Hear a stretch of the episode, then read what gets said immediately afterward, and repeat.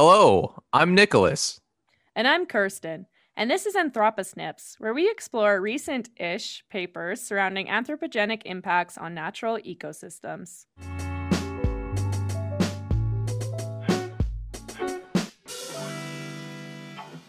So, this is the first episode we're doing, which is not really a full episode. We decided that one, two weeks between full release episodes is kind of a long time to wait. And also, I think both of us really enjoyed doing uh, this so much that we thought we could take on a little bit more. So, therefore, Anthroposnips was born. Right. And unfortunately, we don't quite have the time to do a full episode every week yet. But uh, we're just gonna go ahead and do this. And the other thing that this these Anthroposnips are gonna give us the opportunity for is to explore things that are not necessarily just introduced or invasive species, but some kind of anthropogenic impact that we find interesting and we still want to speak about. And it's mostly going to look at one specific paper, and we're just going to go ahead and break it down for you and, and speak a little bit about that. It'll also be more or less laid back, more so, less edited, kind of free form and mm. relaxed than what our typical episodes are this is kind of just a little something to whet your palate in between full episodes, or if you just have a little bit of time to listen to something, the information will still be accurate and published information. It'll just be us kind of talking about it. And we're essentially going to be discovering this information with you, where we don't necessarily do as much research. We're just talking about something that caught our eye in more or less, like we said in the intro, recent news within the last few years at the very least. Right. Yeah. So I think that's about it. So Nicholas is actually going to take away our first, take it away, sorry, for our first mm-hmm. episode here of Anthroposnips, number 1.5. Yeah, so this was pretty much the most recent paper that I could find, basically because I wanted something that would be pretty fresh in the publication world, but Moreover, because I had three hours of interviews today, and it was the first thing that popped up when I was searching for an article to cite. So it's a bit of me just being lazy, but it did catch my eye, and I think that the results could be incredibly interesting. So this is a paper, and excuse me if I mispronounce some names, I apologize, but I will do my best. Um, by Pereira Dunck and Benedito in 2021, published in Neotropical which oh i'm sorry no published in biotropica. And also i want to just make a point of saying that this paper was originally in portuguese and i translated it. And i don't know portuguese. So that being said there may be some things in here that i had to take a little bit of liberty to to try and understand or translate to make more sense. And honestly by the time this paper comes out there might be a fully translated copy of this this paper for you to look at. Either way, I've cited it in English in the bottom. So, I mean, on that note, translation technology is getting pretty impressive these days, but uh, let's just see how it goes. I'm sure I'm sure you're going to be fine with uh, breaking down those results. Right. Yeah. I mean, this it, it's not that I'm like paraphrasing directly or citing directly from the paper. This is a uh, basically a summary of the paper as I read it. Also, side note, the other important note to make is that the abstract is the only thing you're going to find available without paying for it. And without mentioning anything specific, I, f- I feel like all of you are intelligent enough to do the research on your own. There are places you can go to to get free peer reviewed and published papers. And this isn't necessarily something that goes against the authors of the papers. More or less, they get none of the money for it. And if all else fails, you can just email the the writers and most of the time they're like incredibly excited to share with you their research. If you do follow that, make sure that you roughly translate into Portuguese though because these authors are writing this in Portuguese. So, you know, Google Translate like we mentioned is a very good tool right now and then maybe also include something in English in case Portuguese doesn't translate very well. We would um, never endorse using illegal software to get access to right. papers from journals that take advantage of scientists and then don't allow the papers to be out for free. Never, never. Right. Um, a really quick side note. I know we're getting a little sidetracked, but something ResearchGate has done wonders for me as well. It's a free account that you can make, um, but it gives you better access to a lot of papers that might not otherwise be accessible and or it gives you direct contact to the authors without having to get an email to request papers. So enough on that side note but researchgate is a really great resource and i definitely recommend anybody uh, who's looking for papers to go ahead and use that as well. On we go Right. So let's get started. So essentially, the researchers hypothesized that human activities have negative impacts on the functional diversity in fish and when I'm specifically talking about functional diversity, I'm essentially talking about the, the diversity that constitutes how an ecosystem functions. So, on that principle, a more functionally diverse ecosystem would be one with a great degree of variance within food sources and habitat for the species that live there. And the introduction of anthropogenic activities such as fishing, travel, pollution, deforestation may have direct effects on the functional diversity of these ecosystems. So, the pressure that's put on by human settlements and the utilization of these river stream ecosystems in neotropical Brazil are essentially causing negative impacts on the fish population. At least that's the hypothesis. So, this study specifically focuses on these neotropical streams located in southern Brazil and these particular areas are within the Piranha, Piranha, Panama, Ivaí, and Pitarapo river basins. Again, I apologize if I pronounce those horribly. But they were looking to test essentially two hypotheses. So, one, that the aforementioned human pressure on ecosystems is directly proportionate to fish functional diversity, meaning that the presence of humans there and whatnot is affecting the diversity of the niche species within this ecosystem.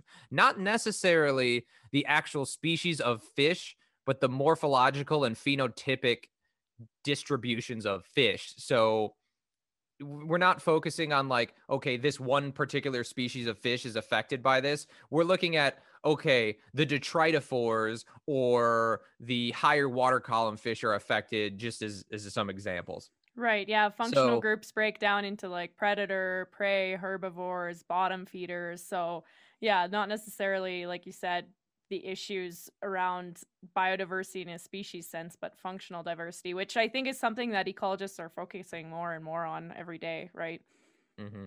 Yeah, because I mean, you can't just look at a species and say this is the only species that occupies this niche. I mean, obviously, there's niche partitioning, and they actually talk about that in this paper, but essentially, if you look at morphological differences in fish, and that's kind of what they're using as a basis for their their study here, it seems as though there's obvious trends that can be observed between morphological differences that are they cite in the paper as being consistent with what these fish are doing, how they're behaving, and their importance to the ecosystem. So rather than specifically calling out a, a type of fish, they're looking at a, a whole bunch of different species of fish that occupy these different areas. So I think that's a really cool way of approaching it as well because I think a lot of studies tend to focus on on species specific data collection.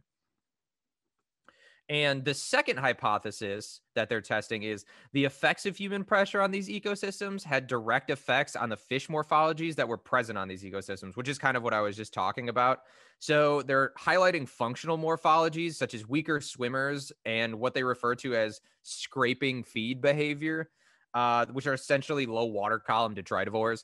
So they're looking at a higher presence of these lower water column and bottom feeding fish in areas with human presence being that there's they're having an effect on the ecosystem and not allowing a more diverse multi-niche occupation by other fish. So to test their hypothesis the researcher the researchers did surveys within these areas and they looked at the phenotypic variation in fish. So I didn't see anything necessarily that specifically referenced any sort of fish species diversity. They referenced some fish species being present, but they didn't necessarily categorize these noted species within each of these areas that they were they were studying. Right. So we're specifically looking at the the shape and size essentially the the, Mhm. the morphology of these different fish in these areas and how they could be um like their their habitat could essentially be removed by by people's activity Right. And they were looking for which morphologies were dominant in these these ecosystems. So which Right. ones were able to be prevalent in these ecosystems, but also as a control comparing it to ecosystems with less human pressure and seeing what sort of niche partitionings and morphological diversity that those had as a comparison to say like okay, well, what could they actually have originally looked like or what are we trying to conserve as far as preserving these ecosystems in the future? right it's important to have a baseline there to see what we're trying to compare it to or it's kind of a, a null experiment right Right, exactly. You always need a control. So, the part that everybody's, of course, waiting for is the results. And the results here are actually pretty interesting. So, they cite that human pressure had direct impacts that influence functional diversity and traits. So, some specific examples were that human land use correlated with species that reproduced internally and were more detritiv- detritivorous, which is essentially saying that these ecosystems that are inhabited by humans or, or readily used by humans are not allowing for the more sensitive reproductive species and the species that are not detritivores, meaning that there's not access to larger pieces of food. Um, there's not as much food availability in these areas, and the reproductivity within these areas is sacrificed because these, well, of these anthropomorphic factors. Right, so you're getting Uh, detritivores, which mhm. are eating just essentially the the quote unquote garbage and the the decomposed material, but you're not able to get anything that's eating like bigger, maybe macroinvertebrates or things like that. Is that what we're saying? Yes, Okay. exactly. So the larger fish species that uh, think back to literally the first episode of the podcast, which you probably listened to before this, and you've got the filter feeders, which are essentially able to survive in more high pressure environments because they're filtering smaller particles. So the larger predators and things like that are going to either one be fished out or two be directly affected by the imbalance caused by this human presence. So one cool specific thing that's worth noting that they were looking for as far as morphology is the caudal peduncle. So essentially, a caudal peduncle is like a really fancy way of saying like the groove in the back of a fish's tail or the bow of a fish's tail. So the the caudal fin is essentially another way of saying the tail fin of the fish. And the caudal peduncle is that depression that essentially forms the tail that connects to the rear fin. And if you have a larger tail fin, you can occupy more muscle, you can displace more water, and you can move. And those are usually indicative of either predatory fish or fish that are swimming in in high high turbulent environments or faster moving waters. Whereas detritivores, being that they're typically on the bottom and they're trying to not resist the water, but to have it more streamlined, and they're not necessarily moving to attack prey or significant distances as far as swimming goes, they don't need as much. So a detritivore is going to have a thinner tail. So this is one of the the morphological features or the phen- phenotypic features that they used as a basis for determining what type of fish are in these areas. On top of having like a larger caudal peduncle, those fish that have that larger swimming or that better swimming ability because of the large larger tails and things like that, they also have typically larger heads, which you can assume are used for predation or at least eating larger bits of food. And due to human pressure in some of these surveyed ecosystems, these types of fish were all but eliminated. And you pretty much only had those very thin tailed, detritivore, you know, bottom feeding fish. That was all that was kind of nest. Historically, these high pressure environments probably had niche partitioning in species because as they compared to the ecosystems under less pressure, they noticed that there was definite examples of niche partitioning, which I, I guess I could briefly explain explain niche partitioning unless you want to. Niche partitioning is one. essentially just breaking an environment down into the niches or the sort of area and behavior that an animal uh, takes up. So you have the really classic example of like Darwin's finches, where some have bigger beaks because they eat the bigger seeds, and you have little ones that eat different seeds. And then it also has to do with the time of day that they live in and the actual physical area. So it's essentially where and when that that animal lives and what it eats. So that's that's a, the breakdown of it, I think.